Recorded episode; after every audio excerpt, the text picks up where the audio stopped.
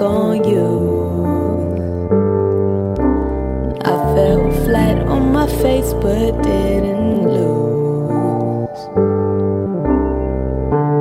Tell me where would I go? Tell me what led you on, I'd love to know. Vi är så otroligt uppkopplade och styrda av artificiell intelligens, eh, teknik idag. Men du sitter faktiskt på den största devicen, tekniken, som överhuvudtaget går att skapa och artificiell intelligens försöker åter eh, skapa, eh, återgöra mm, den här devicen som du redan sitter på artificiellt sätt.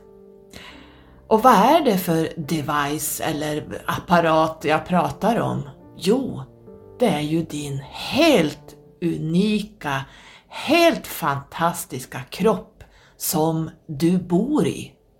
Som du använder varje dag. Och jag tror vi behöver en liten påminnelse av vad är det vi bor i egentligen? Men innan jag börjar prata om våran helt fantastiska kropp som slår ut artificiell intelligens med hästlängder.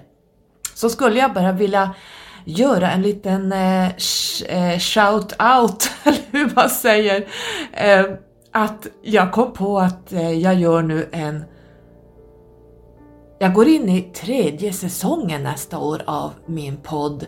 Jag skapade den någon gång tror jag i februari 2020. Jag tror min podd är en vattuman om jag inte minns helt galet här. Ehm, och det är ju en podd som pratar väldigt mycket om kollektiv frihet och eh, lite femmans energi. Så vi, vi närmar oss slutet av den andra säsongen nu. Det är alltså andra året jag har poddat. Jag hade väl aldrig kunnat tro att den skulle bli så här eh, välbesökt och jag hade aldrig kunnat föreställa mig hur mycket det finns att prata om. Alltså det tar aldrig slut. Jag har fortfarande en lista kvar som är, ja, jag ligger nog 20 avsnitt back men i så fall ska jag få sitta varje vecka och prata och den tiden finns inte för mig i alla fall. Så det har blivit faktiskt hela 74 avsnitt på två år och det är för mig helt chockerande hur mycket avsnitt jag faktiskt har producerat. Det är helt amazing, det hade jag aldrig kunnat tro när jag började podda ett litet hurra att vi, eller jag, vi, vi är ju tillsammans i det här. Eh, ni har ju den här podden lika mycket som jag, så vi är ju som ett kollektivt gäng som lyssnar och alla ni som är nya här är jättevälkomna. Eh, jag vill också eh, tacka de gäster jag haft eh, inbjudna i år. Det kom, jag har flera gäster på, på lut, eh, en speciell gäst som inte vet om det än, att hon kommer att bli inbjuden. Och det kommer att bli Ah, det kommer att bli väldigt spännande att få prata med henne. Eh, jag tror inte det är någon som vet vem hon är. Hon sitter på väldigt speciell information som är, eh, jag tror hon är unik i Sverige med den information hon sitter på. Och jag sitter på ungefär samma informationer så att eh, eh det kommer bli ett spännande samtal. Eh, hon vet inte om den bara. um, Jag vill också tacka våran astrolog, poddens egna astrolog Alexandra Alvis och sista avsnittet ha, hade sist jag kollade 1300 nedladdningar, alltså lyssnade bara på det avsnittet. Så jag tackar eh, eh, Alexandra Alvis för din... Jag valde ut henne dels för att hon pratar svenska. Det är otroligt viktigt att eh, astrologer pratar svenska och numerologer och allt det, vilka ämnen man än pratar om. Därför att astrologi är så avancerat så att där måste varenda ord vara på svenska för att man ska förstå. Så eh, det gör jag verkligen en eloge till dig Alexandra om du lyssnar att eh, jag valde ut dig för att du pratar svenska Eh, under dina lives. Det är det viktigaste anser jag. Eh, och sen nummer två att du är så otroligt korrekt för jag gillar Jung, jag gillar Jung, hon är jungfru eh, och jag är ju stenbock och jag gillar jordmänniskor, de är korrekta, det, blir, det, det får inte fattas ett kommatecken, allt ska vara exakt förklarat så att man ska förstå. Så jag vill verkligen tacka dig Alexandra för att du har varit med i podden och gett oss så mycket information och fakta kring astrologin. Som ni vet så finns det inte den här podden på några poddlistor eh, och det har jag bestämt mig för eh, i mina uppvaknanden från den här materiella eh, sfären kan man säga, eh, den tredje dimensionen. Att det här med att jaga topplistor, jaga att vara först, tävla mot varandra, det är inte min grej. Jag har varit i den branschen när jag tävlade med mina dobermans och min kennel och mitt kennelprefix. Ehm, att tävla, att, att liksom, var, vilken gren jag än tävlade i, vare sig det var brukset, det kanske var på lydnadsplanen, det var på ut, i utställningsringarna runt om i både i Sverige och utomlands, så var det hela tiden att jaga, eh, att stå som etta, eh, att plocka särten, att plocka biren, alltså bäst i rasen. Eh, för mig att komma tvåa, det var värre än att komma sist, för kom jag tvåa då, då, var, det en, då var jag så nära ledningen och det här är ju helt och hållet egobaserat, det här är, det här är bara eh, en åttas energi. Så jag har varit i den branschen, så det är därför jag vet vad jag pratar om. Um, så för mig handlar inte mitt mission med poddandet och med, med min hemsida och allt det jag pysslar med om att tävla mot någon. Så ni kommer aldrig få se mig på några poddlistor.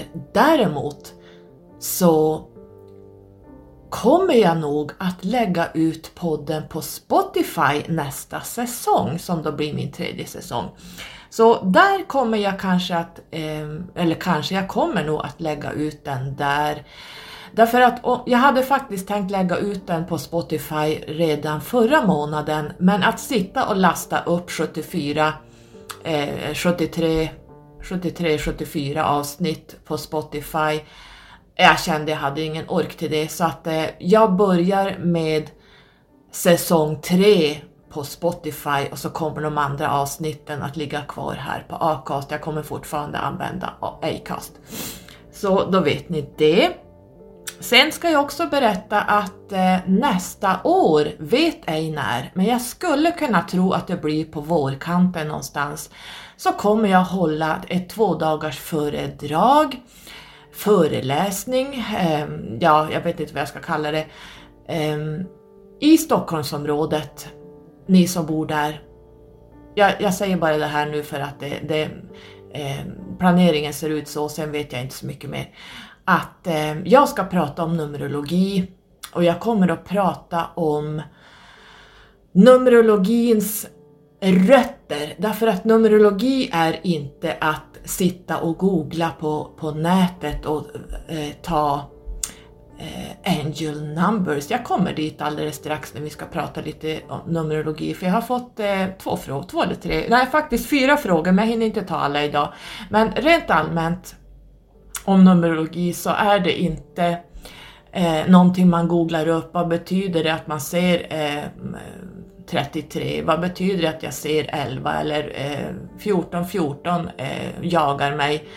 Eh, därför att det här är inte numerologer som, så fort det står angel number så är det inte en numerolog som sitter bakom. Så att jag kom, och den betydelsen som de pratar om är helt felaktig. Eh, det, fin- det här är inte numerologi överhuvudtaget, utan eh, när vi pratar om ehm, eh, dubbelnummer, trippla nummer och fyr, fyrnummer, alltså eh, 11, 11, 22, 22, Ehm, så finns det ingen kunskap bakom och jag får ju mer eller mindre ett psykbryt när jag ser ehm, folk som försöker kopiera av vad de hittar på nätet och skriva att eh, 222 betyder det och det och det är helt felaktigt. De har ingen aning om vad rötterna eh, i det här numret betyder. Så jag kommer alldeles strax i det här avsnittet berätta varför det inte finns någonting som heter änglanummer. Eh, och jag kommer även att eh, på den här föreläsningen eh, prata om vad vi kallar aliens. Egentligen så finns det ingenting som heter aliens. Jag pratar egentligen om humanoider. Men aliens betyder egentligen att det är någonting som inte är identifierat. Men jag har identifierat och känner igen och interagerat med är det 54-56 olika raser av humanoida eh, civilisationer som finns där ute. En del har interagerat med jorden, en del har inte alls gjort det, så det där är lite olika. Eh, så jag kommer att prata om eh, humanoida raser, jag kommer att prata om Anunnaki, jag kommer att prata om eh, Syrians och jag kommer att ge en information som, har, som är direkt kopplat till mig. Nu, nu ska jag inte avslöja för mycket men den här informationen har jag hållit på sen jag började med mina, både bloggen som nu inte finns kvar och även min hemsida och det som jag pratat om i podden. Det här är en information som jag har sparat på som inte har kommit ut någonstans. Inte ens mina närmaste eh, Starseed-systrar, alltså mina galaktiska systrar, vet inte ens om den här informationen. Så jag kommer nog att, eller jag kommer att prata om det här i den här föreläsningen kring Sirians Ashkera eh, humanoider från A-planeten. Så det kommer någon gång till våren så ni får hålla utkik. Ni som bor i Stockholmsområdet får jättegärna eh, komma och lyssna på mig när jag pratar både numerologi och jag pratar om humanoida raser. Was it the blue night gone fragile? Was it about the man in wonder steady going under? Was it the light waves so frightening? Was it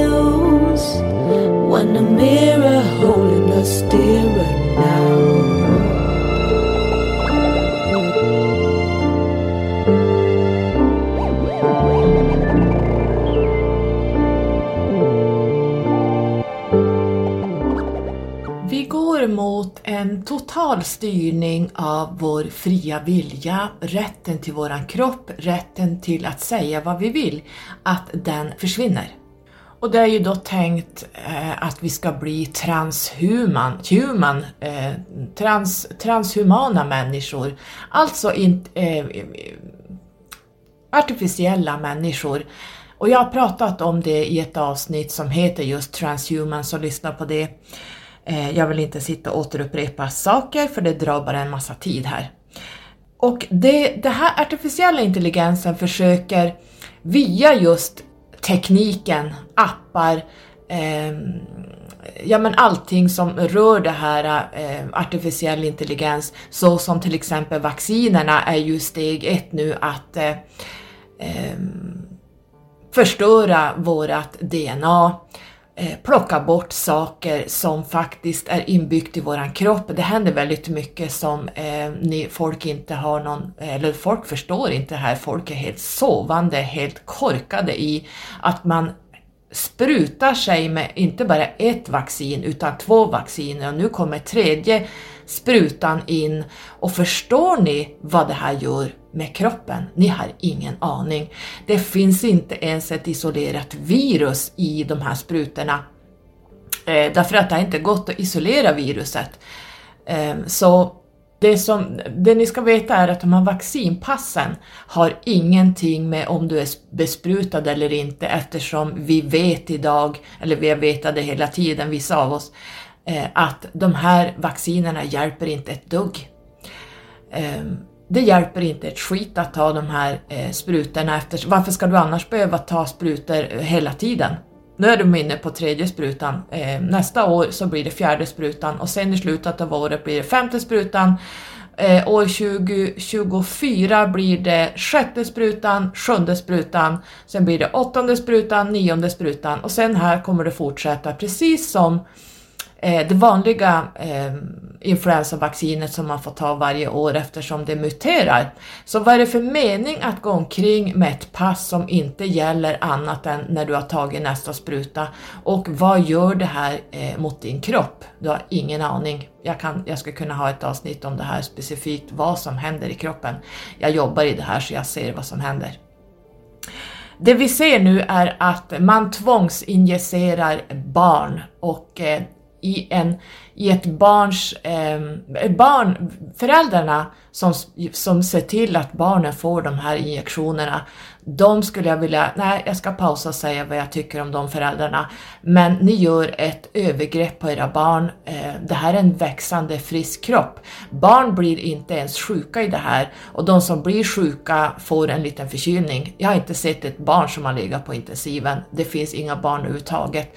Att man blir smittad, det är inga konstigheter. Folk blir smittade, men folk dör inte. Titta på dödsstatistiken.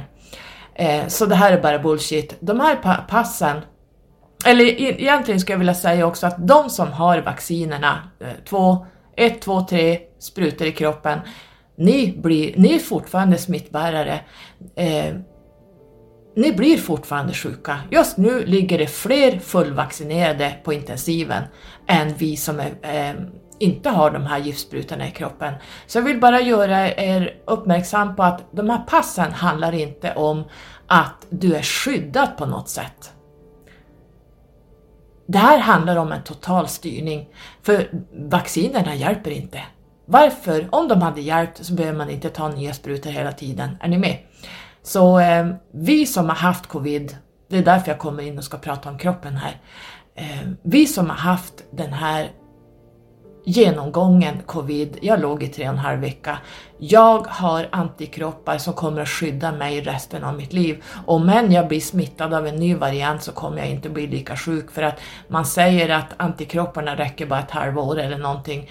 Jag skulle vilja säga, glöm det bara. Eh, jag lever på gamla meriter där jag haft eh, tidigare influensa som har varit riktigt, riktigt ehm, krävande att genomgå. Jag har varit sjuk en månad i stöten och sen har jag varit sjuk efter förloppet en månad. Så eh, genom åren, jag tror det var på 90-talet, jag fick en rejäl influensa, vad den nu hette, den stammen. Men eh, efter det så blir jag inte sjuk på samma sätt. Jag kan få en lätt förkylning, men mina eh, celler kommer ihåg de går till attack direkt så att jag kommer aldrig mer att bli sjuk i covid som jag blev nu den här i våras när jag fick den. Så det här vill jag bara ha sagt och det här kommer från mig, det är mina erfarenheter och det ser jag också eh, på andra som har fått fullvaccinerade som eh, blir sjuka, de faller som furor. Jag har kompisar som är fullvaccinerade som är lik förbannat får deltavarianten och det var inte så farligt. Um, nej, det är inte så dödligt det här. Titta på dödsstatistiken så ser ni att det här handlar bara om skrämselpropaganda och eh, en total styrning av människan, men det är en helt annan agenda. De här ungdomarna nu som har skrämts eh, till att ta de här vaccinerna, eh, propaganda från eh, skolsköterskor och de här sköterskorna kommer att få betala för liv längre fram. Det, det, kommer att visa sig om några år vad de här vaccinerna har gjort mot människor. Och ni som frivilligt som sköterskor ställer er och sprutar eh, ett ett gift som inte, där viruset inte är isolerat, det finns ingen evidens bakom, det är inte ens godkänt det här virus, eller det här eh, sprutan. Och eh, alla läkemedelsföretag som skapar de här vaccinerna har alla fråntagit sig ansvaret för eh, komplikationer och död. Varför tror ni de gör det? Att utvärdera ett vaccin tar många år och eh, det här är bara eh, eh, det här är bara det här är fruktansvärt det man pysslar med här och vi har börjat se nu ungdomar som faller ihop och får hjärtstopp. Både på fotbollsplaner, på hockeyplaner, på överallt så bara ramlar de ihop och dör. dör. De har även myokarditer, eh, hur många som helst ungdomar som kommer med myokarditer, det vill säga hjärtmuskelinflammationer. Och en hjärtmuskelinflammation kan bli så illa att den räcker kanske hela livet. Det kan vara svårt att få bort. Eh, man kan dö i hjärtmuskelinflammation och det här sprutar alltså föräldrarna in, ser till att barnen får det här i sig. Och även är jag säker på att eftersom det handlar om, det här viruset är gjort i ett labb, det vet vi, det visste vi redan 2020. Men vi vet idag att det är gjort i ett labb och det handlar om att avbefolka mänskligheten, att dräpa ut så många som det går för att man anser att världen är överbefolkad. Um, så jag är säker på att de här vaccinerna kommer att göra alla ungdomar och barn sterila, för det ska inte födas mer barn. Eh, ni som lever kommer att få se, och kom ihåg att jag sa, vad var det jag sa? De här vaccinpassen gör eh, att vi ska slåss mot varandra, det ska bli en stor polarisering, det ska bli, eller det är redan en ny apartheid och det här gick igång första december, idag är det fredag Ehm, så idag har vi den 3 december. Eh, imorgon har vi faktiskt en eh, soleklips också så att eh, håller, i, håller i hatten nu för nu händer det mycket grejer imorgon ehm, när det här avsnittet släpps. Men de här vaccinpassen, de ser till att det blir en ny apartheid. Det blir alltså Eh, vita på ena sidan och det ska ju då vara de vaccinerade som fortfarande smittar och blir sjuka. Och så är det då de svarta, de ovaccinerade eh, och vi får inte träffas, vi får inte sitta i samma lokaler, vi får inte umgås, vi får inte gå in, vi som är de svarta då i den här apartheiden, nyuppfunna eh, apartheiden som pågår i, och som folk faktiskt godkänner, eh, Ehm, att det ska vara så här. De företag som anser att det är helt okej okay att separera människor trots att vaccinerade både blir sjuka och smittar precis som vem som helst tycker att den här agendan är helt okej okay därför att de drivs av rädslor. Ehm, och de är, ehm, man kallar sig kanske andlig men man är inte uppvaknad för fem öre. Man lever inte holistiskt, för lever man ett holistiskt liv då sprutar man inte in sånt här i sin kropp. Och jag kommer dit när vi ska prata om kroppen. Så agendan är ju då att eh, de ovaccinerade, de svarta, som vi då är, eh, som inte vill spruta in det här i våran friska kropp. Eh, vi är uteslutna från samhället och det här kommer att bli eh, det kommer fortsätta det här, det här är bara steg ett. Det kommer att krävas eh, både för kanske för att gå in på ett jobb, gå in på ICA, eh, vad du än kommer att, du kommer inte kunna röra dig i samhället och det här handlar ju om eh, en total styrning, vilket är agendan. Att eh, alla ska ha ett pass att visa upp för att du ska ha de här sprutorna som inte ens hjälper. Är ni med? Så eh, jag tycker att ni ska börja fundera på vad det är som pågår just nu och eh, är det okej okay det här? Jag tycker du ska JO-anmäla. Jag såg senast nu att det var 9500 JO-anmälningar eh, mot Folkhälsomyndigheten och mot regeringen. Ehm, och det här är det vi kan göra. Vi kan även anmäla det här för ehm, inskränkningar, ehm, att vi blir uteslutna från eh, samhället.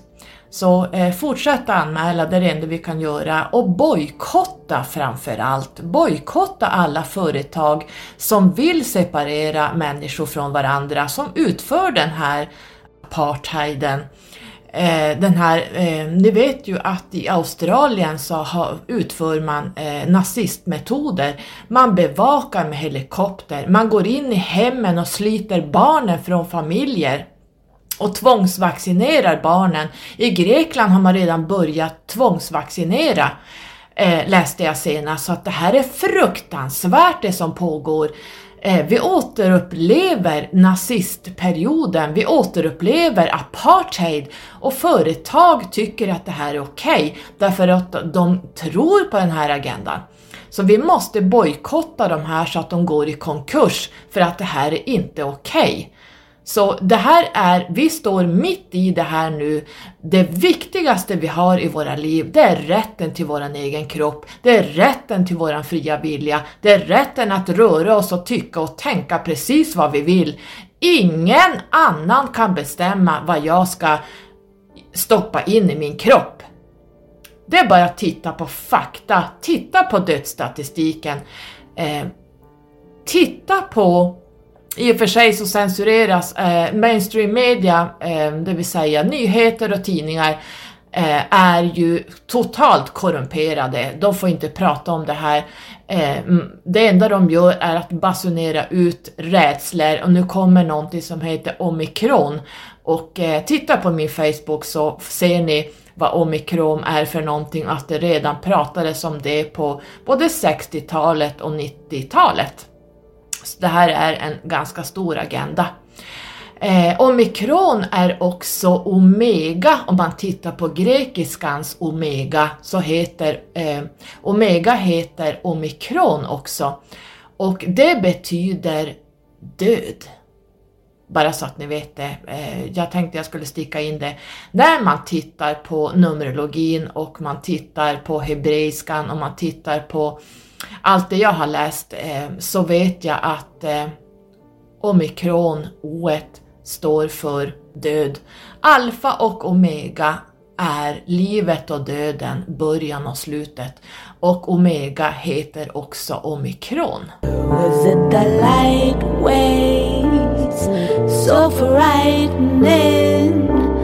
Was it a two-wheel when the mirror holding a steering now.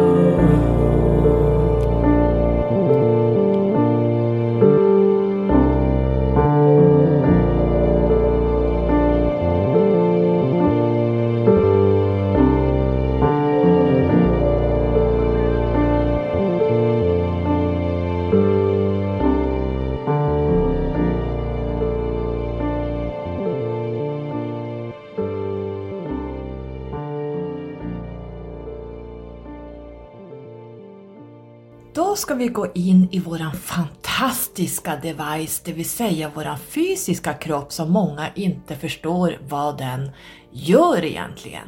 Många tycker att det är en mekanisk eh, kropp som bara eh, får oss att gå och stå och tänka och eh, känna och bla bla bla. Men det är betydligt mer avancerat. Det här är, det är så avancerat att det går inte ens återskapa artificiellt, men man försöker det så våran kropp är helt amazing. Jag brukar tacka min kropp varenda dag för att den räddar mitt liv. Man brukar prata om att ha änglavakt. Och som ni vet, jag kommer att prata om änglar lite längre fram när vi kommer till Numerologin. Men änglar, vad är det för någonting? Är det änglarna som ser till att du räddas från olyckor? Inte enligt mig. Och jag ska berätta strax varför. Jag har ju varit med om ganska mycket olyckor i mitt långa liv. Ehm, jag har ju både varit med i trafikolyckor, jag har själv aldrig krockat, men jag har varit med i förare som har sett till att man, eh, jag har varit med i krockar.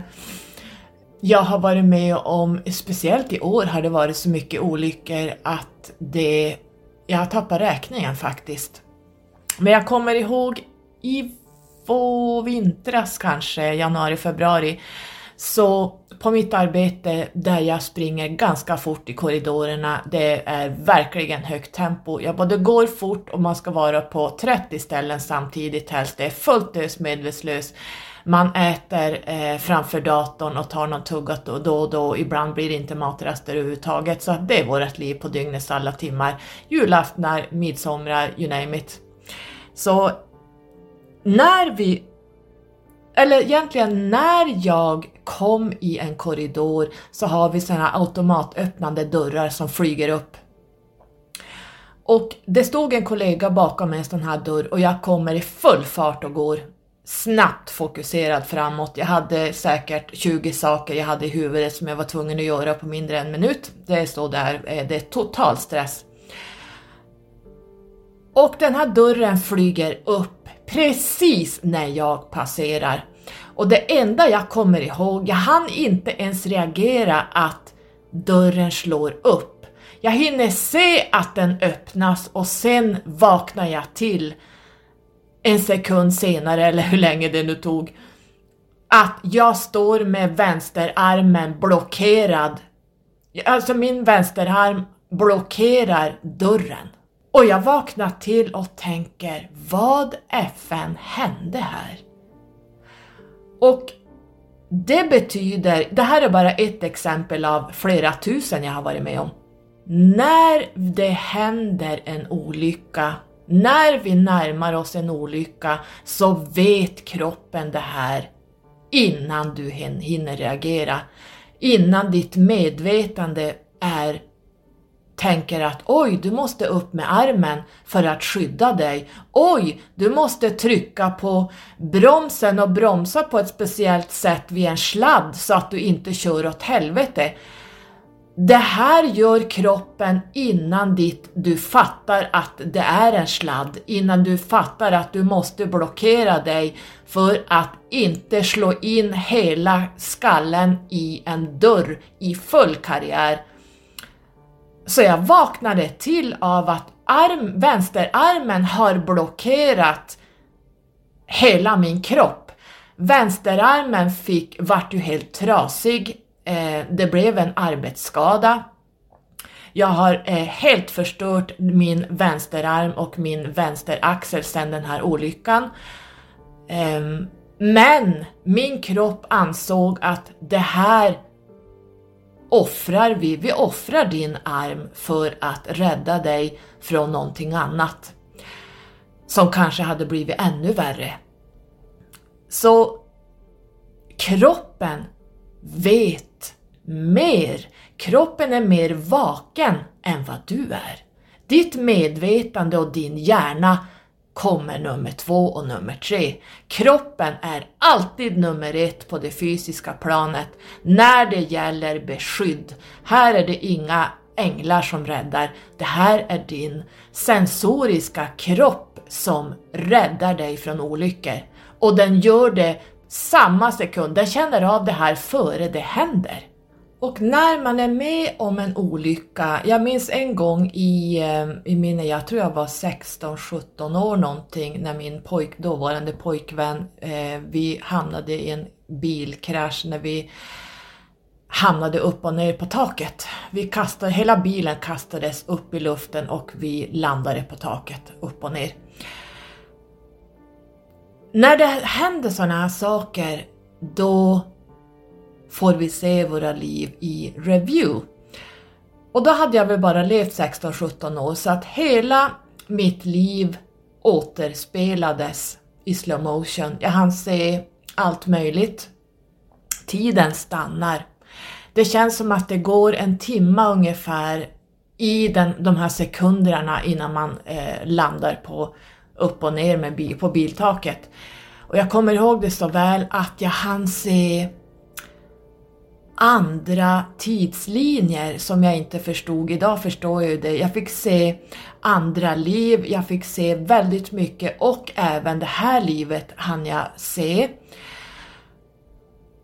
Och sen precis samma sak det som hände när, vi kan ta det exemplet med dörren. Jag vaknar till liv. Eller till liv, men jag, mitt medvetande kom tillbaka. Det kändes som att det hade gått jag vet inte hur länge, men jag, jag står där och tittar på min arm som fortfarande står och blockerar dörren i en position och dörren står still. Jag står fast med min arm mot dörren och min kollega ropar Men vad hände? Men oh så hemskt, hur gick det? Och jag står kvar med armen där och tänker Wow! Vilken reaktion! En annan händelse som jag kommer på precis här nu när jag pratar, det är i somras var det. Min son eh, som är den absolut eh, duktigaste och bästa eh, bilföraren jag överhuvudtaget har eh, åkt som passagerare med. Vi var på väg hem från vårat, eh, vi äger ju en massa skog så att säga, så vi var på väg hem från Västerbotten där vi har våran skog. Eh, och vi hade varit där en hel dag och skulle köra hem och eh, mellan Västerbotten och Norrbotten så Ja men vi satt där och körde och vi hade musik på och jag satt i min lilla värld och, och tittade ut och ja, men drömde mig bort någonstans och helt plötsligt så kastas jag åt sidan. Jag hinner aldrig vara med, bältet dras åt, det, alltså, det var liksom som att jag sprang in mot en vägg, ni vet det blir så här tvärnit och helt plötsligt vaknar jag upp i diket. Eller inte i diket, men nästan i diket. Och jag tänkte, vad hände? Och sen i nästa sekund, woom, körde förbi en bil i 200 knyck i timmen. Och sen började den bilen bromsa in och jag, what the fuck? Och min son, han tvärtittade i bakspegeln han har ju koll både framåt och bakåt hela tiden när han kör. Jag, jag har inte samma fokus som han. Men han hinner se i, bagage, eller i bagageluckan, han hinner se i backspegeln att det kommer, för att framför oss så var det en bil som, som saktade in ganska ordentligt och min son saktar också in och bilen bakom oss ser inte att vi saktar in utan den kör i 180-200 knyck i timmen. Så hade, och min son såg det här att han kommer att köra in i arslet på oss och sen är det färdigt. Så på en sekund, alltså mindre än en sekund, så står vi i diket. Och sen nästa sekund, woom, drar den här bilen förbi. Och jag var så chockad och han också och han sa morsan jag vet inte vad som hände, men det var inte jag som, som reagerade. Så hans kropp körde åt sidan på en mikrosekund och räddade livet på oss. Och han sa det, det var min kropp som tog över, jag hann aldrig vara med, jag vet inte vad som hände. De, de flesta skulle säga att det här var änglavakt, det här var hans kropp som parerade av, Kroppen tog över hela systemet och sen vaknar medvetandet till och säger Oj då, här står vi i diket. Vad hände? Så det finns ingen som kör så enormt säkert och som reagerar så snabbt som min son. Jag har varit med i många av hans körningar. Han kör fort, han kör, men han kör säkert och han har full koll fram och tillbaka.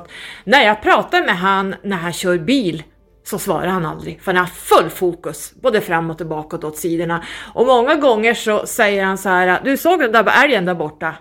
Nej, vars då? Ja, den stod ju 300 meter in där. Jag bara, va? Hur fasen hann du se det i 130-150? Man måste ha koll, brukar han säga. Man måste ha koll åt sidorna, fram och tillbaka, hela tiden. Um, så jag håller med att det här med kunde han säga det här med att morsan, kroppen tog över. Jag kände bara hur kroppen tog över hela mitt väsen så att eh, det här är, kroppen är helt fantastisk. Kroppen räddar liv. Och det här är vad människor kallar för änglabeskydd, änglavakt. Och det är din kropp som är vad man kallar änglavakt. Och jag ska strax berätta varför. Det den artificiella intelligensen inte kan återskapa, det är att vi har en känsel. Vi har smak, vi har lukt, vi kan se med våra fysiska ögon, vi kan höra och vi kan prata. Vi har ett helt fantastiskt system som heter chakrasystemet där vi har snurrande energiportaler, energi, ehm, ehm, ja, energiportaler kanske man ska säga, som snurrar hela tiden.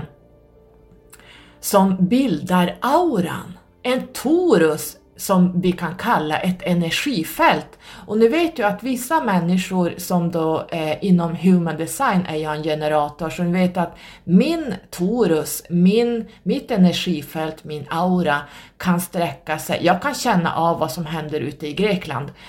Jag kan känna av eh, någonting, någon annan, på någon annan plats vad som händer där. Eh, våran aura är ju enorm. så det här är ju helt fantastiskt. Vi har ett immunförsvar. Vi har någonting som heter leukocyter, de vita blodkropparna, som kommer ihåg. Det är kroppens polis. Det är kroppens militär. Kroppens vita blodkroppar går direkt till attack mot ovälkomna saker som kommer in i kroppen för att försvara det är det som är vårt immunförsvar. De här vaccinerna förstör det här försvaret. Det, det förminskar det här försvaret. Man stoppar in någonting annat som inte är kroppseget, det är inte holistiskt.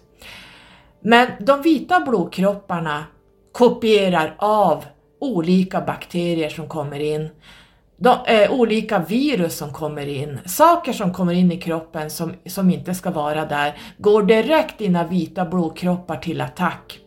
Det som händer är att du får feber. Du får skyhög feber. Och de flesta bakterier som kommer in i kroppen, de, ligger, de mår som bäst vid 37 grader. Så därför får kroppen feber. Du får 38 grader, du får 38,5, du går upp till 39, kanske till och med till 40, 41 grader. Du är så sjuk när du har den här febern och varför tror ni att kroppen skapar den här värmeökningen?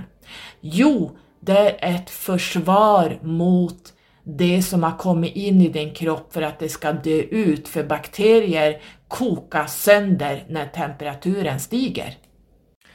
Så när jag låg i covid i tre och en halv vecka, de första fyra dagarna så låg jag uppemot 39,5, 39, ja, jag var nog uppe nästan vid 40 grader.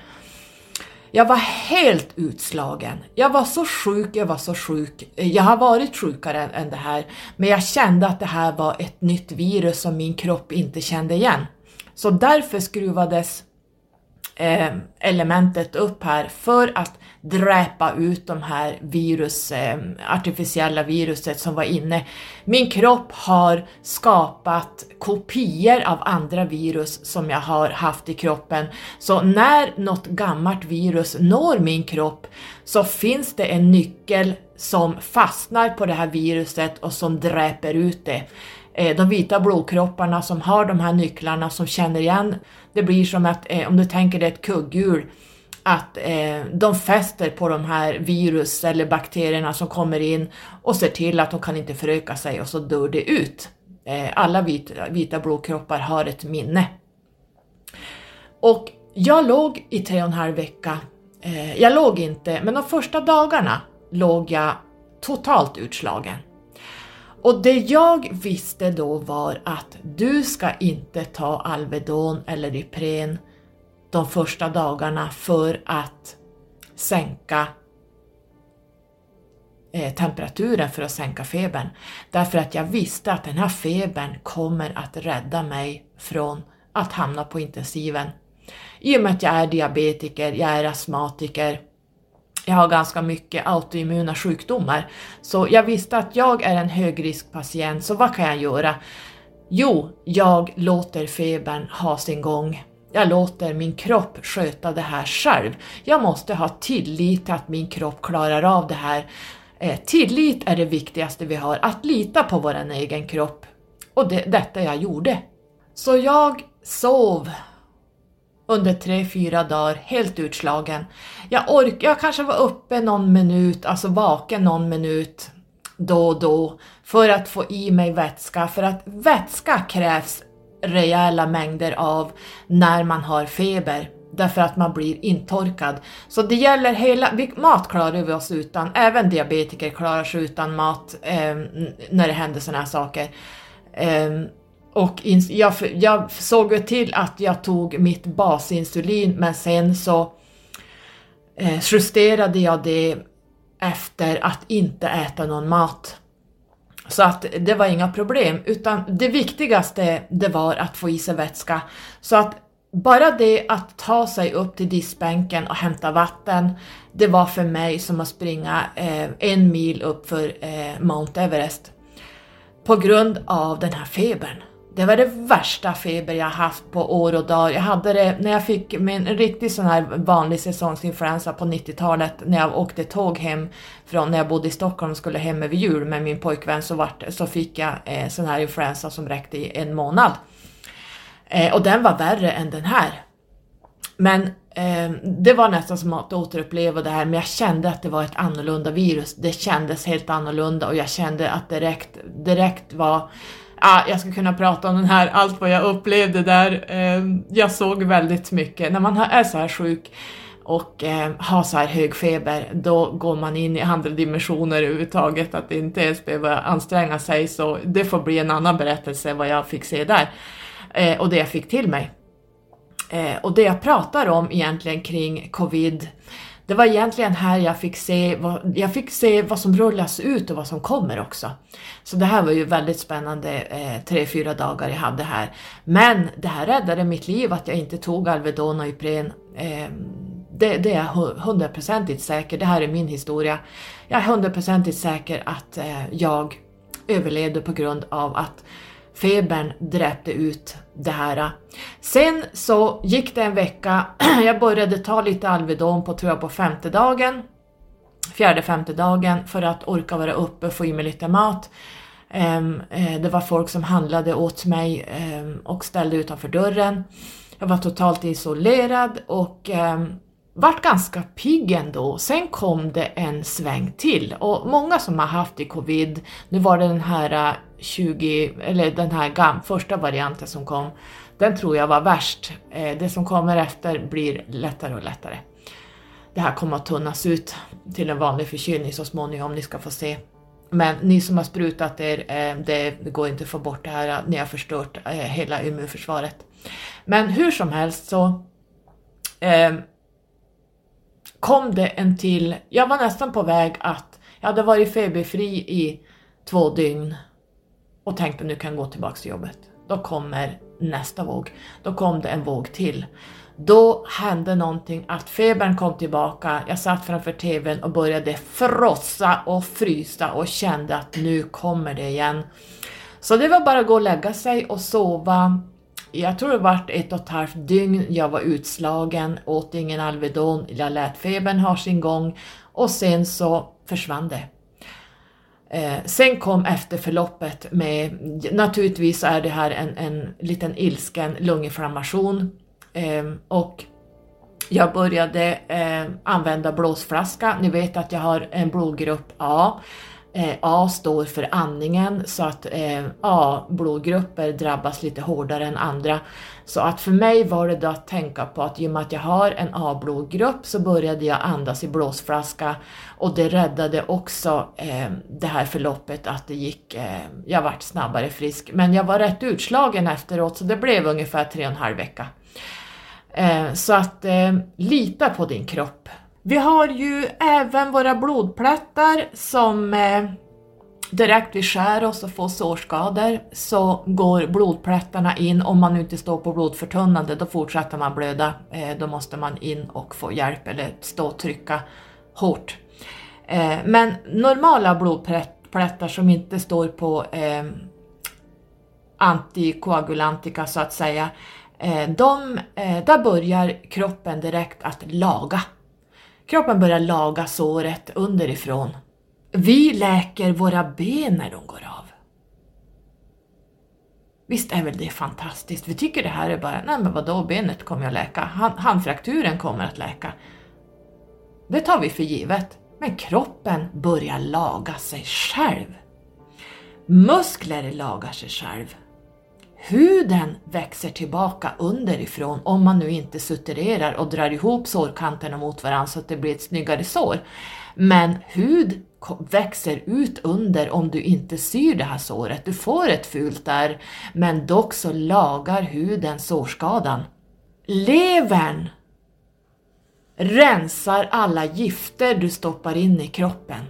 Allt socker, all alkohol, all artificiell eh, eh, så här producerad, bioproducerad mat som inte är äkta mat ska din lever hela tiden processa alla läkemedel du stoppar i kroppen och det är därför det är så farligt att äta Alvedon. Eh, de som eh, vill avsluta sina liv kan ta några kartor av Alvedon men de dör inte direkt. De dör efter 14 dagar i en leversvikt. Så det, eh, Alvedon ska man tänka på att det är inte bra för levern. Man kan ta det under en kort period men inte så ofta. Eh, vi har njurarna som också rensar ut och drar ut vätska, allt vätska som inte används och alla slaggprodukter åker ut i urinen. Det här är ju helt fantastiskt! En sån enkel sak som att vi har ögonfransar.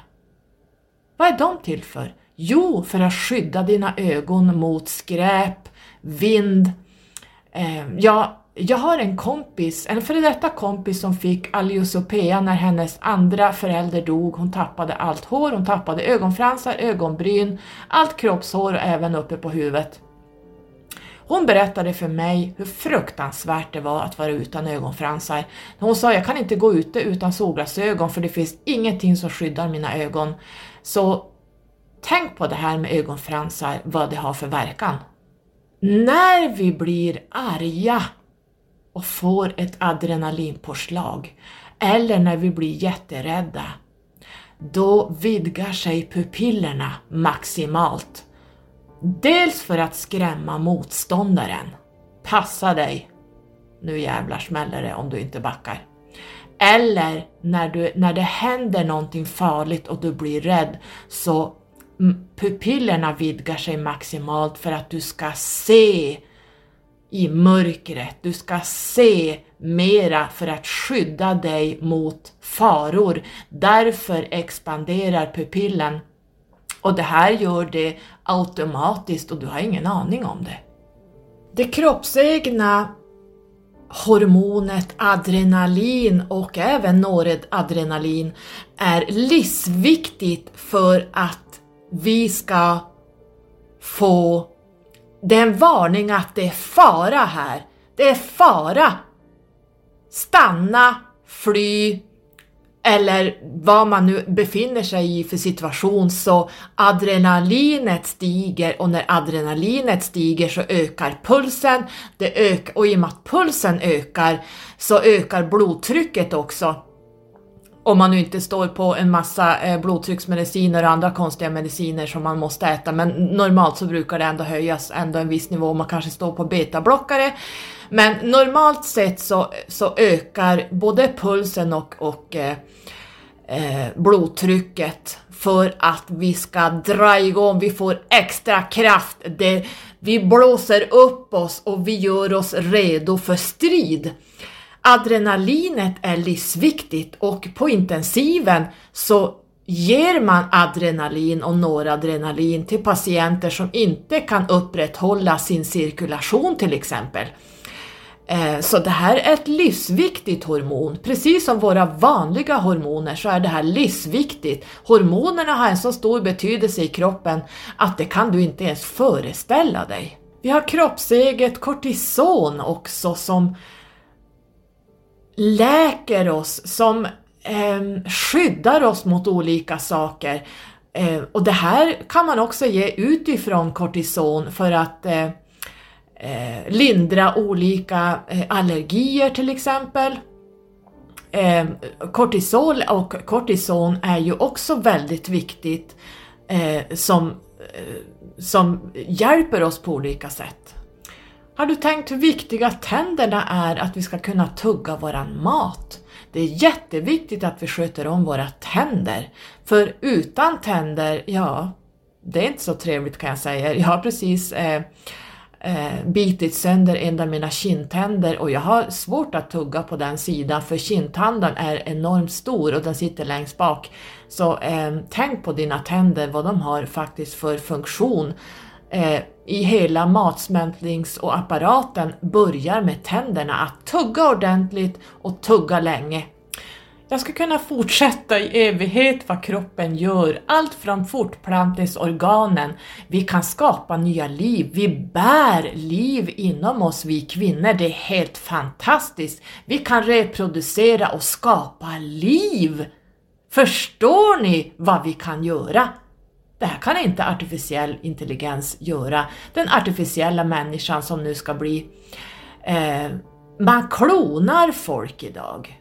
Man klonar allt möjligt. Det här, är så, det här är så sjukt enligt mig så att det finns inget eh, ord för det.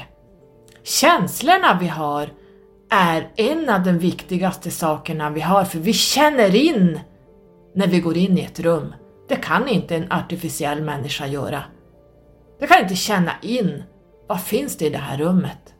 Jag kan känna in ja men innan jag öppnar en dörr och går in i ett nytt rum. Jag kan känna in innan jag går in på mitt pass på jobbet, innan jag sätter upp min trycker min eh, så här bricka man har för att ta sig in, så känner jag där vad är det för stämning här inne? Hur ser det ut? Hur mycket patienter är det? Vilken typ av patienter idag? Har vi en ortopeddag? Har vi en hjärtdag? Har vi en kirurgdag? Har vi en gyndag? Eh, vad har vi för dag idag? Eh, vad är temat idag? Det känner jag innan jag ens går in. Och sen när jag kommer in, har flexat in eh, och får rapport, då ser jag att det stämmer. Ja, men det är en ortopeddag idag. Det är tio stycken som ska gipsas. Eh, det har bara varit ortopedpatienter idag. Eller medicinska, idag är det bara hjärtstopp, idag är det bara hjärtinfarkter, strokar. Eh, idag är det en, en, eh, en sån dag, alltså det här, det här vet jag innan jag går in. Och det är helt fantastiskt för det här handlar om min torus, min eh, aura som vet det här. Den känner av det här genom väggar. Så därför finns det ingenting som heter änglavakt. Det är din kropp som vet, den känner av, den är en sån avancerad device att ingenting kan återskapa våran fysiska kropp och det som finns i den. Och i den här kroppen, vi har ju även ett tredje öga. Vi har eh, en kundalini som ligger och vilar där vi kan, de som har fått den eh, stegrad, den som har haft en kundalini awakening, skjutsas ut i hela kosmos. Och det här är ingenting som jag sagt tidigare man ska eh, tvinga fram, för det blir psykoser, det blir inte bra. Men eh, de som har haft en, en, eh, en kundalini som vaknar av sig själv, det är meningen att den ska vaka för du, vakna därför att du ska kunna använda den till exempel i ditt andliga arbete. Du blir ett med kosmos och det är en känsla som är så överväldigande att det kan man inte ens förstå, det måste upplevas. Genom det tredje ögat som sitter eh, strax ovanför ögonbrynen mitt i pannan lite längre ner, tallkottkörteln, när den öppnas, när man väcker tredje ögat, då har man också ett av de här andliga uppvaknandena. Vi har många andliga uppvaknanden som sker under livet när vi jobbar med vårt inre arbete. Det, det, sker stegvis, men när det tredje ögat öppnas, då får du inre seende. Du ser andra tidslinjer. Du kan se um, tidigare liv, du kan se vad som händer på andra sidan jorden, du kan veta vad som händer uppe på Sirius, du, du kan liksom, du ser allt. Det är ett inre seende. Det är en, en device som en artificiell intelligens aldrig kan återskapa. Vi har dessutom en hjärna och hjärnan är ju, när, det, när den föds, när vi föds som barn så är den helt tom. Det finns ingenting i hjärnan när vi föds. Det är helt tomt.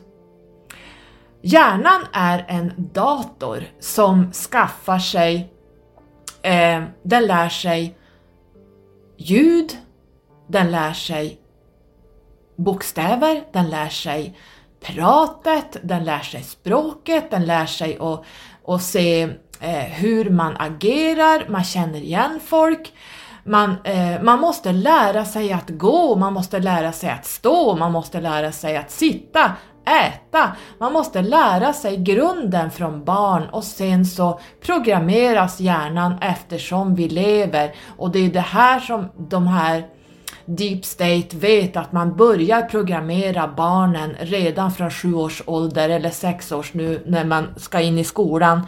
Och när barnen kommer ut från den här skolan, när de går ut nian, eh, så är de programmerade åt ett visst håll.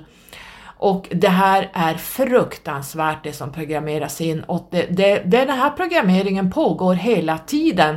Hjärnan kan inte förstå vad som är rätt och fel. Det här är bara information. Så allt det som basuneras ut på skrämselpropaganda som kommer ut via Folkhälsomyndigheten, regeringen, TV4, SVT, eh, tidningar, det är en programmering som sätter sig i dig utan att du vet om det. Du tar in det här som en, en fakta, en information som är rätt. Och här gäller det att verkligen passa upp att de här programmeringarna som vi kallar, de skapar blockeringar, de skapar rädsla, de skapar separation. Så det här med vad du fyller din hjärna med, det är livsavgörande. Därför har jag sedan några år tillbaka slutat att titta, jag läser inga tidningar, Eh, det enda jag lägger ut det är den här propagandan som jag gapskrattar åt för folk och på allting som basuneras ut. Och jag sitter, jag, alltså jag måste säga att jag sitter och skrattar för att jag, jag ser rakt igenom allt det här. Eh, men jag läser normalt inte tidningar. Eh, jag ser aldrig på några nyheter. För det ger mig ingenting, för det här är bara skrämselpropaganda. Det här är det här är en, en, agenda som pågår, att man ska styra mänskligheten åt ett visst håll. Nu har vi kommit så långt att se att den 1 december i år 2021 så kliver man över grundlagen och eh, ser till att det krävs ett pass för att röra sig i samhället. Man kommer att plocka bort alla kontanter för att få en total övervakning av vad du gör på dina konton och därigenom kan du eh, bli avstängd om du inte kan redogöra vad du normalt skulle göra med dina kontanter, eh, därför att det här handlar om, om övervakning. Det, det, blir total styrning av allt det vi kommer att göra. Vi kommer att vara totalt uppkopplade i allting. Vår fria vilja försvinner mer och mer och mer trots att vi har kvar vår grundlag. Så det regeringen och Folkhälsomyndigheten pysslar med det är satanistiskt. Det finns inget annat ord. Det här är satanistiska människor som kommer från the Rothschilds, alla de här styrande, ni kan den här historien, om jag inte har pratat om det tidigare så kan vi prata om den en annan gång. Men eh, det finns en agenda för, för mänskligheten vart vi ska. Och det här såg jag redan 2020, i början på 2020 när jag pratade om det. Jag tror jag tog bort det avsnittet så jag har nog gjort mer än 74 avsnitt, jag har nog plockat bort några avsnitt när jag pratade om vad som komma skall. Ehm, och det, ha, där är vi nu, där jag pratade 2020. Idag 2021, slutet av året, så är vi där, det jag pratade om i början på 2020. Så att ni ser där eh, vart vi är på väg. Så jag litar totalt på min kropp och det jag får till mig och jag har lärt mig att se igenom lögner och jag vet att stoppa in ett giftigt artificiellt vaccinspruta i kroppen som inte är kroppsegen, som förstör och bryter ner ditt DNA, eh, som ger, gör att våra ungdomar får hjärtstopp, eh, vi får enorma inre blödningar, folk blöder ihjäl, Folk får eh, neurologiska skador av det här, listan tar aldrig slut, men det finns ingenstans i svensk media att man pratar om det här. Eh, jag har sådana siffror, jag har fakta på siffror hur många det egentligen som har skadats och dött av det här vaccinet. Ni skulle ramla stolarna om ni fick höra hur mycket det är. Så det här är eh, livsfarligt det som håller på att hända. Och människor som inte är vakna, de kallar sig eh, andliga och mediala, men de tar sprutan och de framhäver vaccinpassen. De är rädda och då är man inte andlig, då är man inte medial, då är man inte uppvaknad. Tell me where would I go? Tell me what led you on, I'd love to know.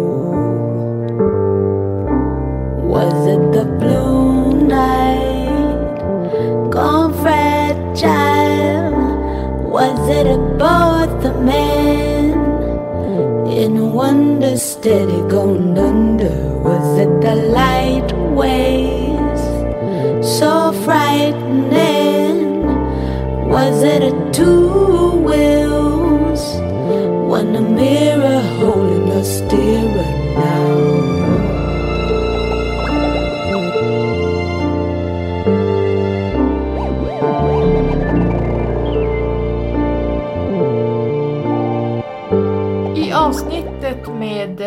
astrologen Alexandra Alvis så bad jag er skicka in lite frågor och det har kommit in ganska, det har kommit in fyra frågor kring Numerologin och nu har jag pratat så länge så jag hinner inte ta de frågorna men jag kan bara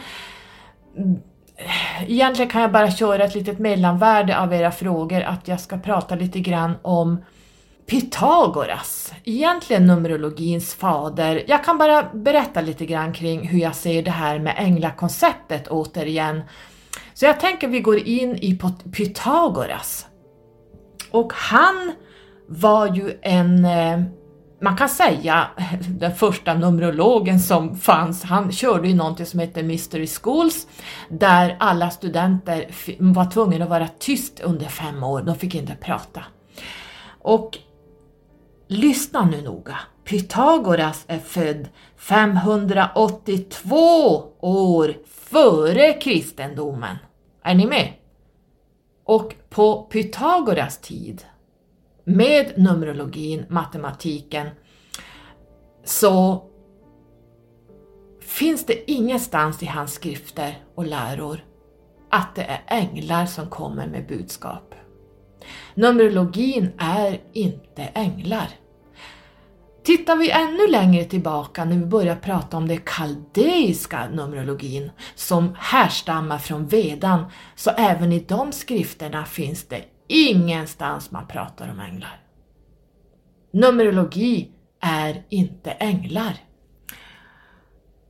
Det finns idag kunskap och forskning kring numerologi. Hur det fungerar. Och egentligen skulle man kunna säga nummer ett är att nummer kan aldrig fela.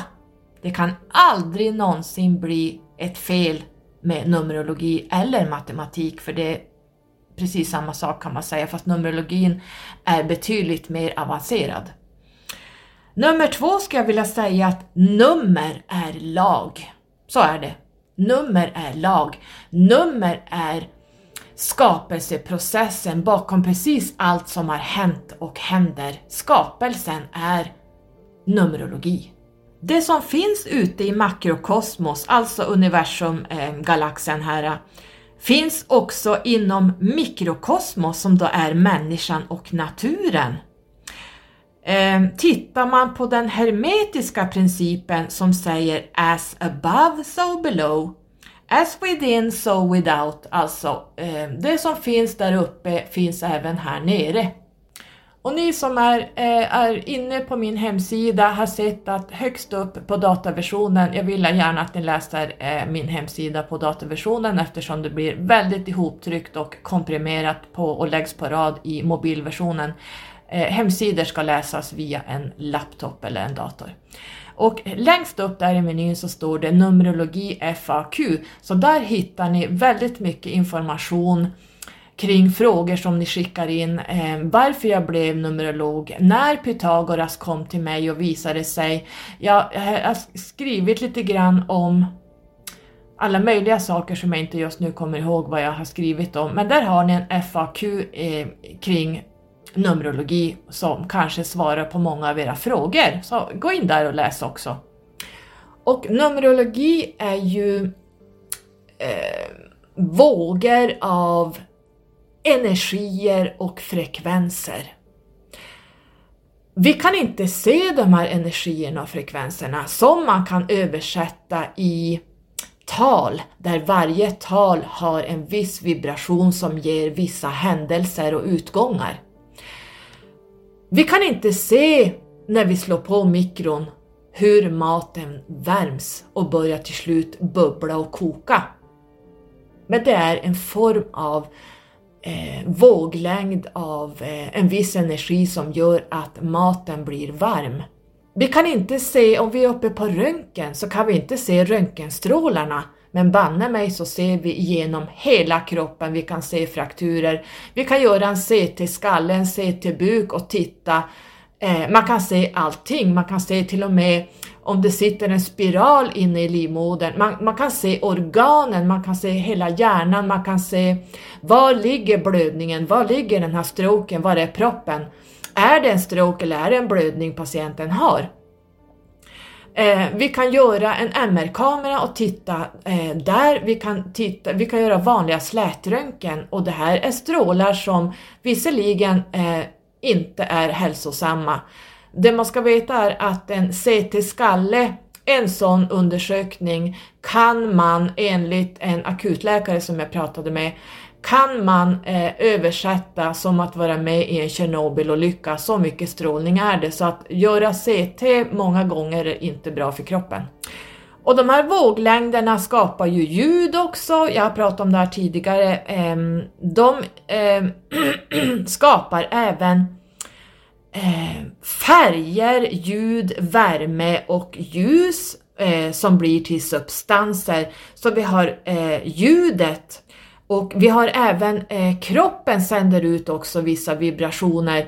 Eh, jag kan känna av när en person är rädd, jag kan känna av när en person är ledsen, jag kan känna av eh, personer bara att stå i samma rum eller mitt framför en person så ser jag vad bär den här människan på. Det här är inga konstigheter, det kan vi alla göra. Eh, vi, ljuset är ju radiant energi eh, med elektromagnetiska vågor som faktiskt påverkar våra organ. Vi har eh, värme, eh, kineti, energi, kineti, det här som kan böja skedar och sånt, vad heter det? Kineti, kinesi, heter det så? Jag kommer inte ihåg vad det heter. Ehm, det är ju också en vibrationsmolekyl, eh, ehm, jag hittar inte ordet för det, men där kan man liksom ehm, förändra formen på saker genom värme. Och här kommer även färgerna in. Det finns en anledning till att vi ger våra chakran vissa färger. Och de här färgerna bär på viss frekvens och energi också. Tittar vi på färgernas eh, numerologiska energier och frekvenser så till exempel röd står ju för Eh, ett C, en trea till exempel. Och eh, orange är ett D som ger en fyras energi. Och vi har gul som ger ett E som ger en femmas energi. Och vi har grön som är ett F som ger en sexas energi. Och vi går ju snart in i år 6 nästa år kollektivt och sexan står ju för kärlek, familj, visioner, ansvar, relationer, äktenskap, eh, hemmet, bland annat. Jag ska prata mer eh, i slutet av den här månaden om en forecast för nästa år, år 6. Men grön som har en sexvibration, om ni tänker er hjärtchakrat, det är ju kärlek, det är portalen med kärlek ut. Så eh, det stämmer rätt bra det här med att grön har en sexas vibration. Blå är en sjua, det är G. Eh, och vi har indigo som har ett A och det blir en etta. Så om vi tittar här då. Eh, violetta färgen som då ska egentligen om man tittar på chakrasystemet så har vi eh, kronchakrat är viole, violett färg och den ger bara egentligen en eh, två energi. Medans eh, den blåa ger en sju-energi som är det mest andliga talet som överhuvudtaget kan finnas. Var sitter den blåa färgen? Jo, på, på halsen. Så på halsen har du connection med sjuenergin, det andliga, eh, att förstå hur saker och ting fungerar, vem är jag, eh, sanningen, allting eh, sitter i halschakrat och den är blå och den ger en sjuas vibration. Eh, indigofärgen har ett, en, en etta. Och indigo, var sitter den? Jo, det är tredje ögat, det är chakrat som sitter mitt mellan ögonen som jag pratade om. Och den har en ettas eh, vibration, det vill säga alep, det vill säga eh, egentligen början, alfan sitter där. Eh, Medan kronchakrat inte har så hög vibration egentligen. Den har en tvåa. Så eh, det här är ganska intressant att se eh, färgernas vibrationer numerologiskt. Och tittar vi på numerologin så vet vi att det är frekvenser och vibrationer från hela rymden kan man väl säga. Vi vet inte hur stor eh, vårt kosmos är, vi kan bara, vi är begränsade att förstå eh, hur, hur det här, men vi kan förstå ändå något sånär att eh, as above so below, makro och mikrokosmos är sammankopplat. Och här kommer också attraktionslagen in så att man behöver faktiskt inte sitta med ritualer och sånt utan vi skapar hela tiden med våra tankar, med vad vi säger och vad vi skriver. Eh, visst kan man förstärka det här genom att verkligen gå in och göra en ritual, eh, men det, det, det, du har skapat innan kommer ändå komma tillbaka. Till exempel i åttan, det som händer i ena öglan av åttan kommer tillbaka i den andra öglan. Eh, det här är en lag, det är därför man säger att numerologi är lag. Så är det. Så allt som kommer till oss. Vi interagerar hela tiden med det man kan kalla, eh, många säger Akasha, biblioteket. Jag ser det som kvantfysik, jag ser det som eh, energifältet som ligger på åttonde dimensionen. Det är som en torus där allting samlas i vad som har hänt på allting från jordens start. Och härifrån interagerar vi bland annat. Vi kan interagera eh, utanför den här eh, torusen också. Men oftast är det där vi hämtar information, vad som kom, det är där, där jag ser era, era själskontrakt ifrån bland annat. Eh, jag läser av, eh, Numerologiskt läser jag av eh, det ni har eh, tagit med er när ni gick ner från eh, det man då en del kallar för Akasha, det finns inget bibliotek som står helt fritt på dimension 8, utan det här är en torus av information, det är ett, ett energifält av eh, minnen och händelser som har hänt eh, från början av världens skapelse så att säga. Och det finns inga änglar som har skapat eh, någonting i ditt liv. Det finns inga änglar som gör att det händer si och så och Numerologin, om du googlar Numerologi, om du googlar på vissa nummer så står det alltid Angel Numbers. Det man måste göra det är ju att gå och titta jag, är ju en, jag har ju tre sjuor så det innebär att jag djupdyker. Jag djupdyker så mycket så att jag, jag går in på cellnivå och de cellerna ska krossas sönder i en miljon delar till och ändå är jag inte nöjd och se. Jag ska ha svar, jag ska veta varför och hur och hur ser det ut innan jag går ut med någonting. Så jag har funderat några år kring det här änglakonceptet. Och på Pythagoras tid, 3000 år sedan och eh, även Innan det då vi hade kaldeiska, vi hade eh, vedan som då är numerologins ännu längre bak. Så pratade man aldrig om änglanummer, det finns inte en ängel någonstans. Inte någonstans finns det någonting sånt här, utan det här skapades när kristendomen föddes. Och vi kan till och med titta på de här 2000, hur länge sedan är det kristendomen kom? Är det 2000, 2500 år? Jag kommer inte ihåg. Även där kan man se på vissa målningar att det finns eh, uppritat till och med eh, aliens, det finns uppritat eh, ufon i de här tavlorna också. Men det var bara en sidostickare. Men eh, de här gamla skrifterna som är flera tusen år före kristendomen kom, så finns det inga änglar. Pythagoras och den kaldeiska eh, eh, numerologin, vedan, pratar inte om änglar överhuvudtaget, för det är inte det som ger de här eh, numerologiska vägledningarna vi får som kommer till oss. Därför att det här är inte numerologer som, som skriver änglanummer, det här är inte numerologer. Det här är new ageare, det här är man har ingen aning om vad, vad det egentligen, man hämtar den här informationen ifrån, vad det är som är connectat utåt till den här torusen ovanför det. Egentligen är det inom den här torusen, eh, kvantfältet. Det finns inga änglar här som sitter och, och skickar en massa meddelanden till dig. Glöm det bara. Det finns inga änglar.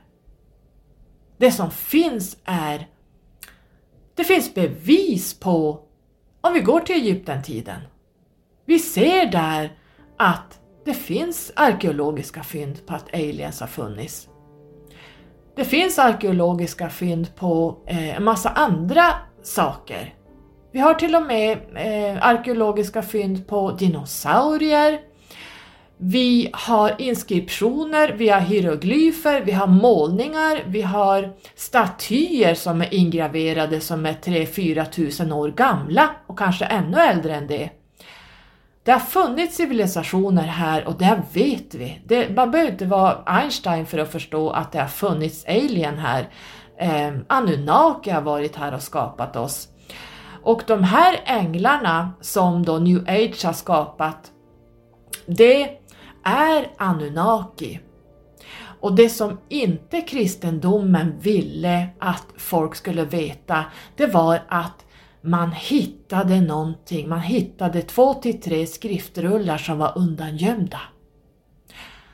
Och de här skriftrullarna kallas för The Book of Enoch. Och här kommer sanningen fram vad änglar egentligen är änglarna, de bevingade Star People som kom ner på jorden via Neburus omloppsbana på 3000 år, hamnade på jorden, var här ett bra tag, de skapade människan och sen drog de av olika anledningar. De här bevingade Anunnakis som kommer från planeten Niburu de parade sig med kvinnor, mänskliga kvinnor och fick, skapade rasen Nefilims och det här nämner Bibeln också. Och därav kom också the flooding och att allting dog ut. Det blev eh, inte bra på jorden vid den här tiden. Det finns inga gamla inskriptioner för, på den här tiden och eh, förrän kristendomen eh, började skriva om historien och utelämnade The Book of Enoch där sanningen finns nedskriven. Så det här med änglar, ni som tillber änglar, ni tillber Nefilims, ni tillber Anunnaki. Och det är inga änglar, det är inte Anunnaki som, som skickar, eller egentligen blir det kanske Anunnaki ni, ni tillber, men det är inte änglar som ger numerologiska svar. Det är inte änglanummer, utan det här plockas ner i och med att vi är ett med makrokosmos och mikrokosmos. As above, so below, så har vi connection med saker och ting som kommer att hända i ditt själskontrakt. Det är redan skrivet, du kommer att möta, stöta på olika saker, du kommer att möta på patrull, du ska göra dina karmiska läxor. Och därför får vi vägledningar från above. I den här torusen, i kvantfältet, att det är redan skrivet i sten egentligen att det här kommer du att träffa på i ditt liv. Och när du ser vissa eh, kanske 88 som blir en 16 7 där 88 står för att nu har du en skuld att betala. Ser du 88 som jagar dig, ja då är det en skuld du ska betala från tidigare liv. Eller du har tagit med dig det från kvantfältet och ner. Det behöver inte vara du som kommer med det här, men det är i alla fall en skuld som kommer. Så alla meddelanden som kommer numerologiskt som jagar dig, det kommer från kvantfältet. Det är inga änglar som räddar dig från olyckor, det är din egen eh, kropp som räddar dig från olika olyckor. Och blir du inte räddad, då är det meningen att du ska vara med i den här olyckan av olika anledningar. Och samma sak är det med att siffror förföljer oss. Det ger oss eh, öppningar att nu kommer en ny start här, ta chansen. Eller det kan vara att nu kommer en skuld här du ska betala. Det är olika saker som förföljer oss för att vägleda oss genom livet i det själskontrakt du har valt och själv skrivit på att du ska utföra här nere. 88 till exempel, om man ser 88 överallt så betyder det faktiskt att det blir en crash, burn and learn. Det här är en skuld 16.7 som jag pratade om tidigare. Det handlar om att ser du 88 då är det en crash, burn and learn som kommer. Det kommer att bli tumult här, du kommer att krascha. Du kan tänka dig tarotkortet Tornet som också står för nummer 16. Allt rasar till grunden. Så många förstår inte det här eh, grundprinciperna av tal. Man bara liksom googlar upp angel numbers och tror att eh, 1111 betyder det och 222 står för det.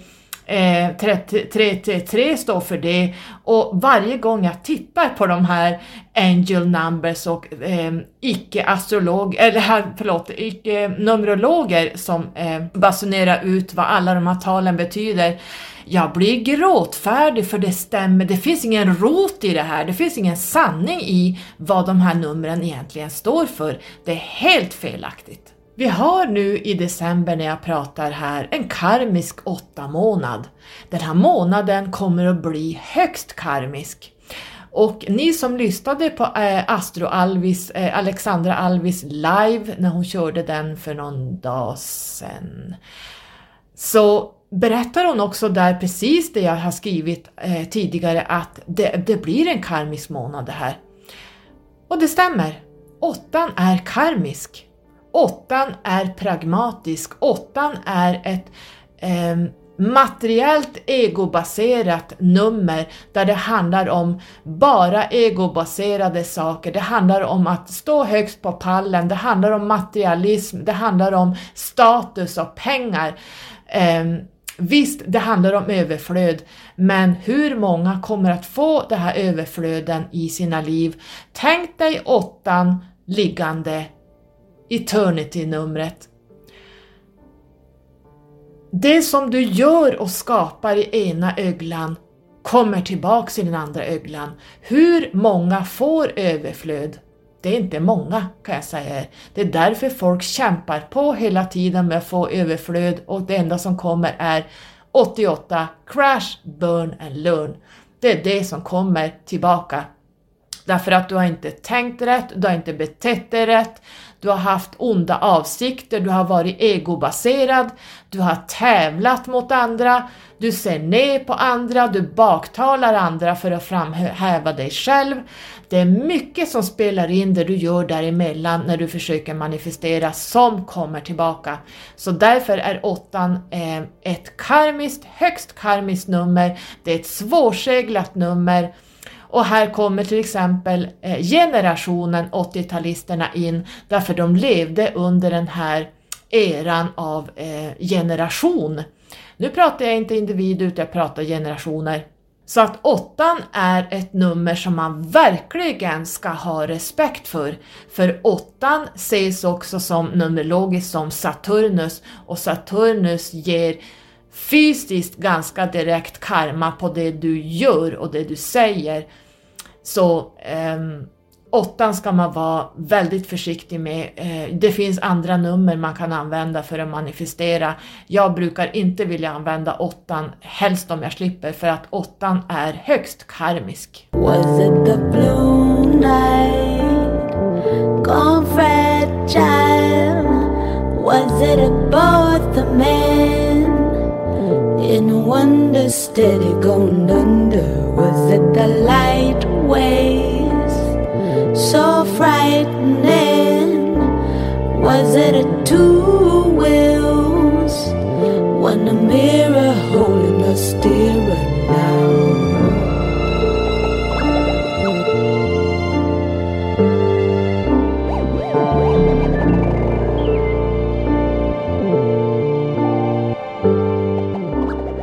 Så kvantfältet mina vänner, det ligger på den åttonde dimensionen. Ja men det är väl inget konstigt tänker du, det är ju som det är ungefär. Det finns en anledning varför det man kallar Akasha-biblioteket som jag ser som kvantfältet, Torusen, det finns en anledning varför den ligger just på den åttonde dimensionen, därför att as above, so below. Så det här kvantfältet, Akasha-biblioteket, återspeglar där uppe och det går ner. Det här karmiska hjulet som hela tiden, det som händer här nere går tillbaks upp till kvantfältet och så går det ner i en åtta igen, testa igen, gör om, gör rätt, du får en ny själskontrakt, ett nytt liv att bättra dig och du skapar mer och mer karma, du skapar mer och mer skulder. Sen när du går tillbaka till kvantfältet, till Akasha-biblioteket, eh, i den åttonde dimensionen, så utvärderar du där, eh, testar igen. Vi kommer aldrig att komma ur den här åttan. Åttan är karmisk. Det finns en anledning varför Akasha-biblioteket, kvantfältet, ligger just på den åttonde dimensionen. Galaktiker som har gått ner hit, inklusive mig själv, eh, kommer inte att gå tillbaka till eh, den åttonde dimensionen. Vi kommer, jag kommer i alla fall gå tillbaks till den nionde dimensionen där jag kommer ifrån, som ligger utanför kvantfältet. Eh, och därför kan man inte hitta mig i det här, eh, det finns ingen information om mig i, i det här kvantfältet. Det är det som är lite störande egentligen för att eh, jag har inte varit här tidigare. I alla fall inte vad jag har hittat. Eh, Jag letar ofta, tro mig. Eh, det finns andra som har letat åt mig och de hittar ingenting. Eh, Duktiga personer som kan gå in och titta. Eh, Så eh, det finns ingen information om mig i det här kvantfältet i Akasha. Så det finns en anledning till varför den åttonde dimensionen har åttans energi där det som händer där nere går tillbaks där uppe och tvärtom. Det blir en never ending story, eternity, infinity symbolen. Det som händer i ena öglan går tillbaks till den andra öglan. Så jag hoppas ni förstår konceptet med kvantfältet, Akasha-biblioteket och the Neverending story av det karmiska hjulet på den åttonde dimensionen. Infinity står ju för oändlighet. Så det karmiska hjulet är oändligt, det slutar aldrig. Och den information som jag har fått, det är att människan ska inte utanför den här torusen. Det är låst och det är därför Saturnus också blockerar vissa saker. Det här blir, eh, så, det här blir så, om jag börjar prata, nu har jag pratat så länge så att nu, nu måste jag avrunda här. Men det, det jag har sett är att människan är begränsad, människan kan inte bättra sig. Därför har man lagt eh, det här kvantfältet som stopp här, att du tar, människan tar sig inte utanför eh, åttonde dimensionen, då måste det till någonting annat för att man ska ta sig ut. Och det finns, eh, det finns knep att ta sig ut, men det behåller jag för mig själv eh, i dagsläget, för det, eh, det är väldigt avancerat. Eh, man måste göra en viss eh, man måste göra vissa uppgraderingar för att eh, ta sig utanför det här torusen, den här åttonde dimensionen. Men det finns en anledning varför den heter in, in, Infinity, Eternity, åttan. Eh, det är evighetssymbolen, att det här är en evighet, eh, det här karmiska hjulet. Naturligtvis kan vi röra oss astralt utanför kvantfältet. Det är inga problem för någon av oss eh, galaktiker, galaktiker, vi som är galaktiker, vi rör oss ju eh, med lätthet överallt, vi har en annan DNA-struktur. men, men vanliga människor, nu är jag också en vanlig människa, men eh, ni förstår vad jag menar, så kan vi astralt röra oss var vi vill i galaxen och utanför galaxen, det är inga problem. Men när man pratar om när man går tillbaka, när man dör, så går man tillbaka till det här kvantfältet. Och när du tar med dig skulder ner, det behöver inte vara som så att det är dina skulder, utan du tar på dig skulder och karma från det kollektiva eh, för att hjälpa mänskligheten att jobba bort den här skulderna så det behöver, och karman, så det behöver inte vara di, dina. Men eh, oftast är det ens egna, för att när själen går ner så tar den med sig andra saker som inte är ens egna också. Så det här är ju eh, djupa frågor jag inte hinner ta nu, nu hamnar jag på den sidan också här. Men, och nu hör jag någon som säger, ja men du pratar ju om astralplanet och andra sidan. En del tar sig inte utanför astralplanet, andra sidan, de tar sig inte ens upp till kvantfältet. Och det är en helt annan historia. Jag tror jag har varit inne och pratat om det, vad som gäller för de som bara går ner från andra sidan, från eh, astrala planet, fjärde dimensionen. Här pratar vi något helt annat. Och det får bli ett annat avsnitt tänker jag, för nu har jag pratat så länge så att det är helt galet. Jag hoppas ni förstår lite, lite grann hur det fungerar i det här kvantfältet och hur mänskligheten är faktiskt låst till det här kvantfältet. Men det är inte galaktiker. Eh, så ska jag vilja säga för att avsluta det hela. Hoppas du har eh, fått någon form av eh, aha-upplevelse och förståelse kring det här avsnittet som blir då mitt näst sista 2021. Pussen och kramen, hej då!